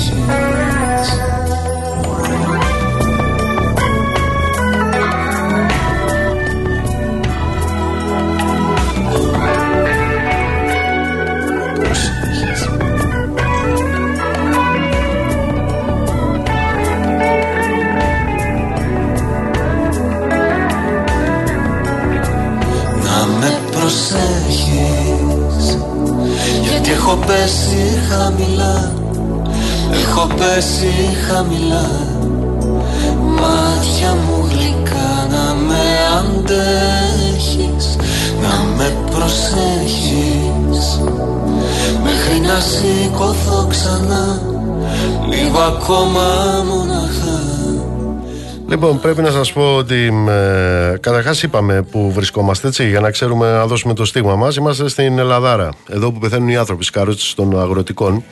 Ε, η Ελλαδάρα μας, αυτό το, ελπίζω το έχουμε εμπεδώσει, έτσι, είναι στη σωστή πλευρά της ιστορίας. Γιατί σας το λέω τώρα αυτό, Γιατί μια πολύ ενδιαφέρουσα πλευρά του καθεστώτος, του δημοκρατικού μας καθεστώτος, της σωστής πλευράς της ιστορίας, είναι ότι ξεχνάει τις επαιτίους του. Ξεχνάει τις επαιτίους του. Γιατί να ξεχνάει τις επαιτίες του, ντρέπεται. Λοιπόν, λέγεται ότι την ιστορία τη γράφουν οι νικητές. Στην Ελλάδα βέβαια λόγω συνθήκων ε, που διαμόρφωσε αυτή η, πώς τη λένε να δείτε, αυτή την κακόγουστη λέξη, α ναι, η ταξική πάλι, ε, και οι αγώνες του επαναστατικού κινήματος, δεύτερη κακή λέξη. Αυτό το να γράφεται η ιστορία από τους νικητές τους έχει πέσει κομματάκι δύσκολο. Εν τούτης, οι νικητές προφανώς δεν παρετούνται ποτέ από την προσπάθεια παραχάραξης της ιστορίας, ειδικά σε εποχές όπως η σημερινή, έτσι, που το σύστημά τους μπάζει τι κάνουν, επιδίδονται στη διαστροφή της αλήθειας με όρους ασύστολης προπαγάνδας. Αν μάλιστα στην ε, προπαγάνδα προσθεθεί και η αγραμματοσύνη των παπαγάλων που τους βάζουν μπροστά για να επιτευχθεί η αποκολοκύθωνση της ιστορίας τότε εκείνο το οποίο προκύπτει είναι εκτροματικά γελίο. Σε τι αναφέρομαι τώρα; Κοιτάξτε τα τελευταία χρόνια και ειδικά μετά το ξέσπασμα της οικονομικής κρίσης, οι σωτήρες των μνημονίων όλο και συχνότερα κατέφευγαν στο κεφάλαιο της ψευτοϊστορίας με τον εξής τίτλο σχέδιο Μάρσαλ. Όπου το σχέδιο Μάρσαλ ήταν κάτι το καλό, έσωσε τότε την Ελλάδα και τώρα που η Ελλάδα είναι πάλι σε δύσκολη θέση, ευχής έργο θα ήταν να είχαμε ξανά ένα νέο σχέδιο Μάρσαλ. Μάλιστα πρέπει να σας πω ότι τούτο αποτέλεσε ευχή όχι μόνο της ε, Νέας Δημοκρατίας αλλά και της προηγούμενης κυβερνήσεως, της αριστερής κυβερνήσεως. Μάλιστα θα θυμάμαι το 2015 ε, από τον τότε Υπουργό Οικονομικών είχε απευθυνθεί πρόταση στην Γερμανίδα Καγκελάριο να προχωρήσει στην εξαγγελία και στην εφαρμογή ενός σχεδίου Μέρκελ για την, ε, για την Ελλάδα. Το σχέδιο Μέρκελ ε, κατά τον τότε Υπουργό Οικονομικών της αριστερής επαναλαμβάνω κυβερνήσεως θα έπρεπε να κινηθεί κατά τα πρότυπα του παλιότερου σχεδίου. Ποιου; Του σχεδίου Μάρσαλ.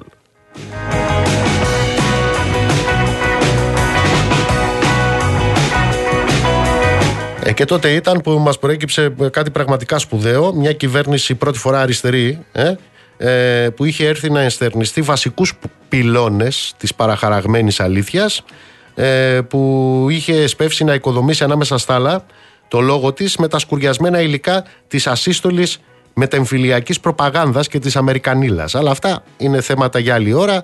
Θα τη βρούμε και αυτή την ώρα, να είστε βέβαιοι.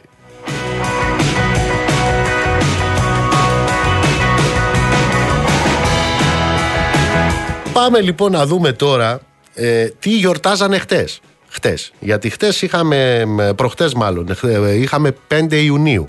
Ε, α, δεν το, γιορτήσα, ε, δεν το γιορτάσαν όμως, γι' αυτό σας λέω. Δεν τα γιορτάζουν αυτά. Γιατί δεν τα γιορτάζετε, παιδιά. Ε; Τις γιορτές σας, γιατί δεν τις γιορτάζετε; Το σχέδιο Μάρσα, λοιπόν, ως συνέχεια του δόγματος Τρούμαν, εξαγγέλθηκε πριν από ακριβώς 76 χρόνια. Ήταν 5 Ιουνίου του 1947 και ήταν πράγματι καλό πρέπει να σας πω. Όχι καλό για την Ελλάδα του ελληνικού λαού, ήταν όμως καλό για τους απόντες από τον ε, Εθνικό Απελευθερωτικό Αγώνα και τους συνεργάτες των Γερμανών που καθόλου βεβαίως δεν είχαν στο μυαλό τους τη βελτίωση των ε, συνθήκων ζωής εκατομμυρίων ανθρώπων παρά μόνο την αποκατάστασή τους στην εξουσία.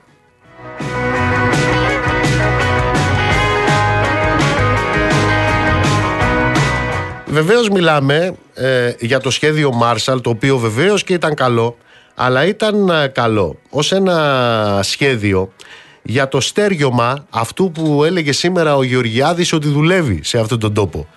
Εδώ το είπε νομίζω Στραβελάκη το μεσημέρι. Το στέριωμα δηλαδή του καπιταλισμού μας. Εδώ. Ε, Είναι αυτός ο καπιταλισμός με τις καρότσες των ε, φορτηγών αντί για ΕΚΑΒ. Αυτός λοιπόν ήταν και ο λόγος που για να μιλήσουμε ειδικά για την Ελλάδα μιας και το σχέδιο αφορούσε ολόκληρη την Δυτική Ευρώπη που τα κεφάλαια του δόγματος Τρούμαν και του σχεδίου Μάρσαλ χρησιμοποιήθηκαν αποκλειστικά για την ε, διατήρηση και με στρατιωτικά μέσα των ε, πλουτοκρατών, πώς τους λένε να δείτε αυτούς στην Ρωσία, α ναι, ολιγάρχες τους λένε. Για τη διατήρησή τους λοιπόν στην εξουσία προς όφελος του προσωπικού τους θησαυρισμού. Το τι πραγματικά ήταν αυτή η περίφημη αμερικανική βοήθεια το μαρτυρά η κατανομή αυτών των ε, κεφαλαίων που διοχετεύτηκαν, ε, ξαναλέω, προς όφελος του προσωπικού θησαυρισμού των ε, κεφαλαιοκρατών. Σύμφωνα λοιπόν με δηλώσεις του Υπουργού Συντονισμού του Καρτάλη τον Απρίλιο του 1952 το 60% των πιστώσεων που εκταμιεύτηκαν σε εφαρμογή του σχεδίου Μάρσαλ είχαν απορροφηθεί από 10, αριθμός 10 όλες και όλες βιομηχανίες.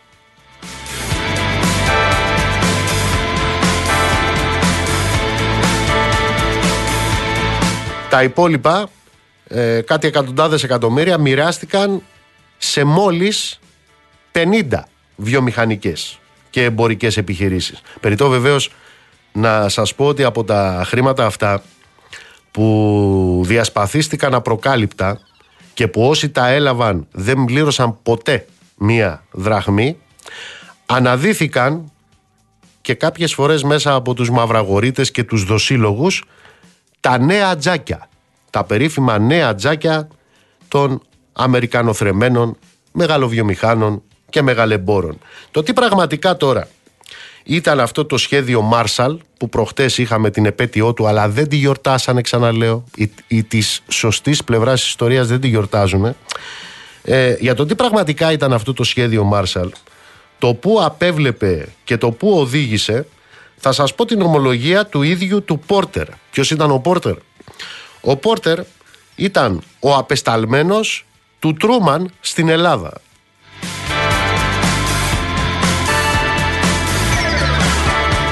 Οι Ηνωμένες Πολιτείες, έλεγε ο Πόρτερ, έκαναν μια τόσο μεγάλη επένδυση στη χώρα και συνεργάστηκαν με την ελληνική κυβέρνηση η οποία τι έκανε; Ο Πόρτερ τα λέει αυτά. Επικαλούμενοι τον ίδιο της των τεραστίων διαστάσεων αντικομουνισμό ως επιχείρημα για την παροχή βοήθειας σε απεριόριστες ποσότητες είχε στόχο της να χρησιμοποιήσει την ξένη βοήθεια ως μέσο για τη διαιώνιση, προσέξτε, μιας μικρής κλίκας από τραπεζίτες και εμπόρους που αποτελούν την αόρατη εξουσία στην Ελλάδα.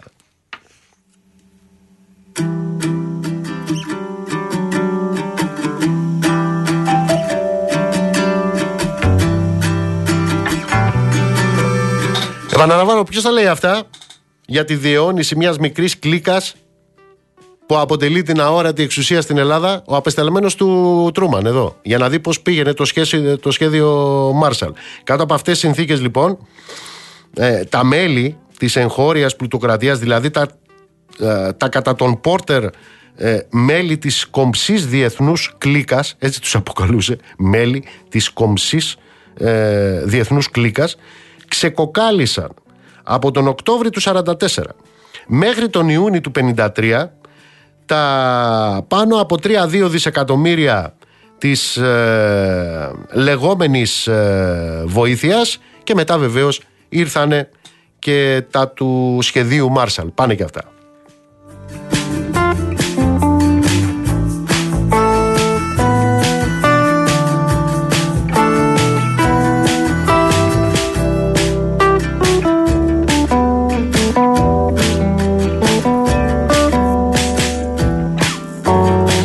Τότε που ομολογούσαν κιόλας τι ακριβώς έχει γίνει, λέγεται, έλεγε ο Μαρκεζίνης, ότι 500 οικογένειες κυβερνούν την Ελλάδα.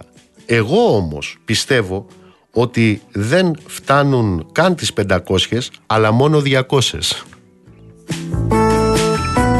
Τώρα όσο για τη χρηματοδότηση του μεγάλου κεφαλαίου η οποία συνεχιζόταν με σκανδαλώδη τρόπο θα ξαναπάω πάλι στον Πόρτερ, τον ε, απεσταλμένο του Τρούμαν. Έλεγε λοιπόν αυτός.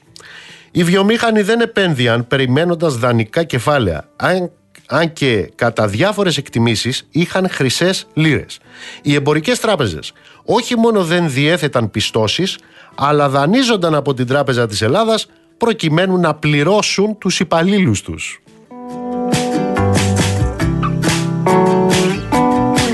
Αφού λοιπόν δεν την κάνετε εσείς στη γιορτή σας, θα την κάνουμε εμείς. Και αφού λοιπόν έχουμε 76 χρόνια από το σχέδιο Marshall, να σας πω και ποιο ήταν το τίμημα για τον ελληνικό λαό. Για τον ελληνικό λαό. Και το τίμημα αυτό, ξέρετε, ήταν εξαιρετικά βαρύ και πληρώθηκε σε πολλά επίπεδα. Πληρώθηκε και με τη φτώχεια και με τη μετανάστευση εκατομμυρίων Ελλήνων. Πληρώθηκε με τις Ναπάλμ στον εμφύλιο πόλεμο. Πληρώθηκε με τους νέους Παρθενώνες εκεί στη Μακρόνησο και με μια δημοκρατία που ο ίδιος ο Αμερικανός υπεύθυνος του σχεδίου για την Ελλάδα, ο James Warren, την περιέγραφε σε συνέντευξή του ως εξής. Προσέξτε, ανοίγουν εισαγωγικά. Το σχέδιο Marshall ήταν μια πολύ αυστηρή συμφωνία, πολλές πτυχές της οποίας αποτελούσαν σαφή παρέμβαση στα εσωτερικά της Ελλάδας. Μπορεί κάλλιστα να πει κανείς ότι επρόκειτο όχι για απλή παρέμβαση, αλλά για επέμβαση στην εθνική κυριαρχία της χώρας. James Warren, ο Αμερικανός υπεύθυνος του σχεδίου Marshall στην Ελλάδα. Και παρακάτω, η επιτυχία, μιλάει για τους πατριώτες κυβερνούντες ο Warren, ήταν ότι έφεραν τους Αμερικανούς όχι απλά ως συμβούλους, αλλά ως ελεγκτές και υπεύθυνους των αποφάσεων.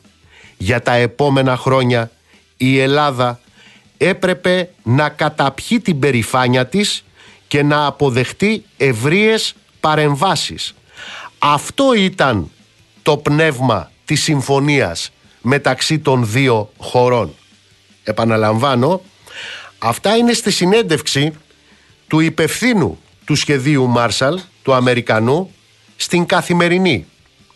Και προφανώς, όταν τα παραπάνω τα δηλώνουν οι ίδιοι οι Αμερικάνοι, ε, εμείς δεν χρειάζεται να προσθέσουμε τίποτα περισσότερο, ούτε για το σχέδιο Μάρσαλ, ούτε για τους νοσταλγούς του, ούτε για τους κλακαδόρους της σωστής πλευράς της ιστορίας.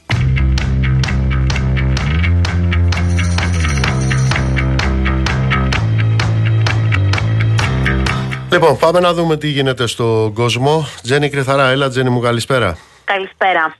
Τι γίνεται; Έχουμε μια ανθρωπιστική και περιβαλλοντική καταστροφή με αφορμή την κατάρρευση του φράγματος α, Νόβα Κάφκοβα στον ποταμό Δνήπερος στην απαρχία της Χερσόνας. Είναι πολύ δύσκολο ακόμη και σήμερα να υπολογιστεί το μέγεθος αυτής της καταστροφής σε όλη του την έκταση. Σύμφωνα με τις αρχές της Ουκρανίας είναι 42.000 οι πολίτες οι οποίοι πλήττονται άμεσα από τις πλημμύρες, βρίσκονται δηλαδή σε άμεσο κίνδυνο και εκατοντάδες δεν έχουν πρόσβαση μέχρι και αυτή την ώρα σε πόσιμο νερό. Ε, περιμένοντας τους διασώστες, πολλοί άνθρωποι πέρασαν τη νύχτα πάνω στις οροφές των ε, σπιτιών τους, ενώ χιλιάδες άλλοι έχουν υποχρεωθεί να εγκαταλείψουν τις δικές τους ε, κατοικίες κινούμενοι προς τα νότια και στα δυτικά, εκεί δηλαδή όπου υπάρχουν γισταυρούμενα πυρά. Ε, υπάρχουν περιοχές που το νερό έχει φτάσει τα 12 μέτρα, αυτό έγινε εχθέ το βράδυ, αλλά υπάρχουν και περιοχές σήμερα όπου μιλάμε για 3,5 μέτρα στάθμης νερού. Σύμφωνα με το Κίεβο έχουν γίνει αυτές οι ανακοινώσεις ε, και βεβαίως υπάρχει φόβος ότι οι περιοχές που έχουν πλημμυρίσει πάρα πολύ δύσκολα θα μπορέσουν να επιστρέψουν στην προηγούμενη κατάσταση το μπαλάκι των ευθυνών σε ό,τι αφορά την ευθύνη της ανατείναξη συνεχίζει να πηγαίνει από το Κίεβο στη Μόσχα και τη Μόσχα στο Κίεβο. Σήμερα είχαμε μια τηλεφωνική επικοινωνία του Ρώσου Προέδρου Βλάντιμιρ Πούτιν με τον Τούρκο πρόεδρο τον Ρετζέπ Ταγί Περντογάν, ε, ο οποίος Ερντογάν, να θυμίσω, είναι εκείνος ο οποίος πρότεινε τη σύσταση Διεθνούς Επιτροπής Έρευνας για την καταστροφή του φράγματος στην Καχόφκα και με την επιτροπή αυτή να έχει ως αποστολή τη διεξαγωγή μιας εις βάθος έρευνας για την καταστροφή του φράγματος. Ο Βλάντιμιρ Πούτιν δεν φαίνεται ακόμη να έχει αποδεχθεί μια τέτοια πρόταση. Σε αυτή την κουβέντα δεν έφερε ούτε το Κίεβο ως υπεύθυνο για την αντίναξη. Αυτό που έκανε είναι να περιοριστεί στο να σχολιάσει ότι πρόκειται για μια περιβαλλοντική και ανθρωπιστική καταστροφή. Ε, ο πρώην πρόεδρος της Ρωσίας τώρα, ο Δημήτρη Μετβέντεφ, σήμερα σε δηλώσεις του παραδέχθηκε επισήμω για πρώτη φορά ότι υπάρχει ουκρανική αντεπίθεση, έχει ξεκινήσει και η Μόσχα βρίσκεται στη διαδικασία αντεπίθεσης και μάλιστα το λίγο πολύ πως η ανατείναξη του φράγματος ήταν η απαρχή αυτής της αντεπίθεσης. Να ρωτήσω κάτι τώρα για να καταλάβω, γιατί μπορώ να αντέξω ένα-δύο, αλλά δεκάδες κατάγματα στη λογική μου δεν μπορώ να τα αντέξω. Ε, Καταρχάς, αυτός είναι ένας κορυφαίος πολιτικός στόχος, έτσι δεν είναι; Ένα φράγμα. Το φράγμα, βεβαίω. Ναι. Ω τέτοιο, λοιπόν, θεωρείται και κορυφαίο έγκλημα πολέμου όταν χτυπάς πολιτικές υποδομές. Βεβαίως. Ειδικά αυτής της σημασίας. Εάν ε, είχαμε πόλεμο εμείς με την Τουρκία και βομβαρδιζόταν ο Μαραθώνας ή ο Μόρνος θα περνούσε κανένας τη σκέψη ότι τα είχαμε βομβαρδίσει εμείς οι ίδιοι; Ε, δεν νομίζω. Δεν νομίζουμε. Πάμε παρακάτω. Το φράγμα υπό ποιου τον έλεγχο ήταν; Το φράγμα όπως και η επαρχία της Χερσόνας έχουν περάσει στον έλεγχο της Ρωσίας εδώ και πάρα πολλούς μήνες και μάλιστα ο Βλαντιμίρ Πούτιν έχει υπογράψει και το διάταγμα της προσάρτησης της περιοχής ε, στη Ρωσία προκαλώντας βέβαια τη διεθνή αντίδραση όταν γνωρίζει αυτό η Ουκρανία αλλά τυπικά και ουσιαστικά ο έλεγχος ανήκει στη Ρωσία και αυτό δεν μπορεί να το αρνηθεί κανεί. Άρα λοιπόν έχουμε ένα φράγμα το οποίο ανήκει στον έλεγχο της Ρωσίας. Είναι αυτό το οποίο ουσιαστικά βοηθάει τον ανεφοδιασμό όχι μόνο του στρατού των Ρώσων, αλλά και των Ρώσων εκεί του Ντομπάς. Επίσης ξέρουμε ότι ήδη από τον Οκτώβρη οι Ρώσοι αντιπρόσωποι στον ΟΗΕ έχουν μιλήσει για θαλάσσιες νάρκες στον, ε, στο Δνήπερο. Επίσης ξέρουμε ότι η Washington Post ήδη από το Δεκέμβρη του 2022 είχε μιλήσει για δοκιμαστικές επιθέσεις στο φράγμα με αμερικάνικους πυράβλους. Επίσης, ξέρουμε ότι το συγκεκριμένο ε, φράγμα υδροδοτεί τη Χερσόνησο της Κρυμαίας, η οποία, αν θυμάμαι, είναι η πορώσικη κατοχή, έτσι δεν είναι; Από το 2014. Και επίσης είναι το φράγμα το οποίο παρέχει τα ύδατα για να ψύχεται η πυρηνική εγκατάσταση στη Ζαπορίζια. Εκεί που είναι υπορώσικο επίσης ε, έλεγχο. Σωστά ναι, μέχρι εδώ; Σωστά. Εδώ και αρκετούς μήνες. Αλλά τα διεθνή μέσα μαζικής ενημέρωσης πουλάνε το παραμύθι ότι υπάρχει ενδεχόμενο οι ίδιοι οι Ρώσοι να βοβάρισαν τους Ρώσους. Αυτό δεν ζούμε τώρα; Και αυτό σωστό. Καλό βράδυ. Καλό βράδυ, καλή συνέχεια.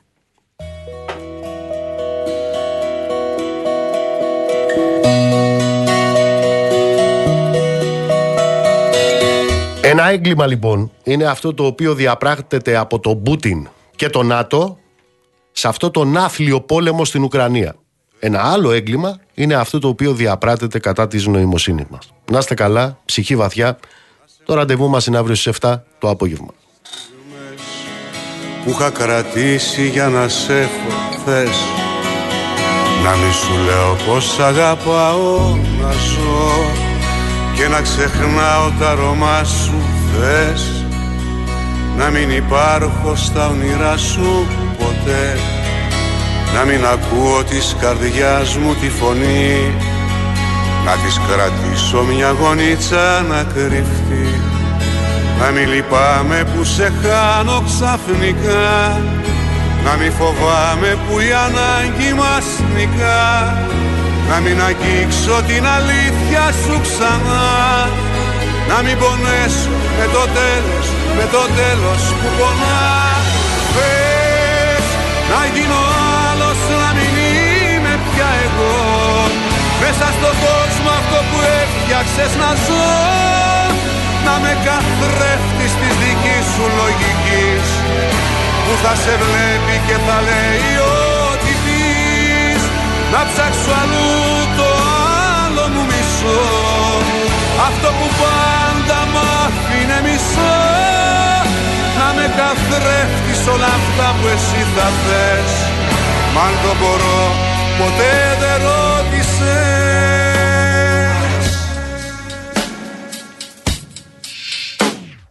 Θες ό,τι κακό να το περνάω Θες να προσποιούμε πως γελάω χωρίς να σε κοντά μου να υπάρχω θες. Δικαιολογίες πάντα να έχω θες. Να μην λυπάμαι που σε χάνω ξαφνικά. Να μην φοβάμαι που η ανάγκη μας νικά. Να μην αγγίξω την αλήθεια σου ξανά. Να μην πονέσω με το τέλος, με το τέλος που πονά Θες να γίνω άλλος, να μην είμαι πια εγώ. Μέσα στον κόσμο αυτό που έφτιαξες να ζω Να με καθρέφτεις της δικής σου λογικής. Που θα σε βλέπει και θα λέει ό,τι πεις. Να ψάξω αλλού το άλλο μου μισό Αυτό που πάντα μ' άφηνε μισό Να με καθρέφτεις όλα αυτά που εσύ θα θες. Μ' αν το μπορώ ποτέ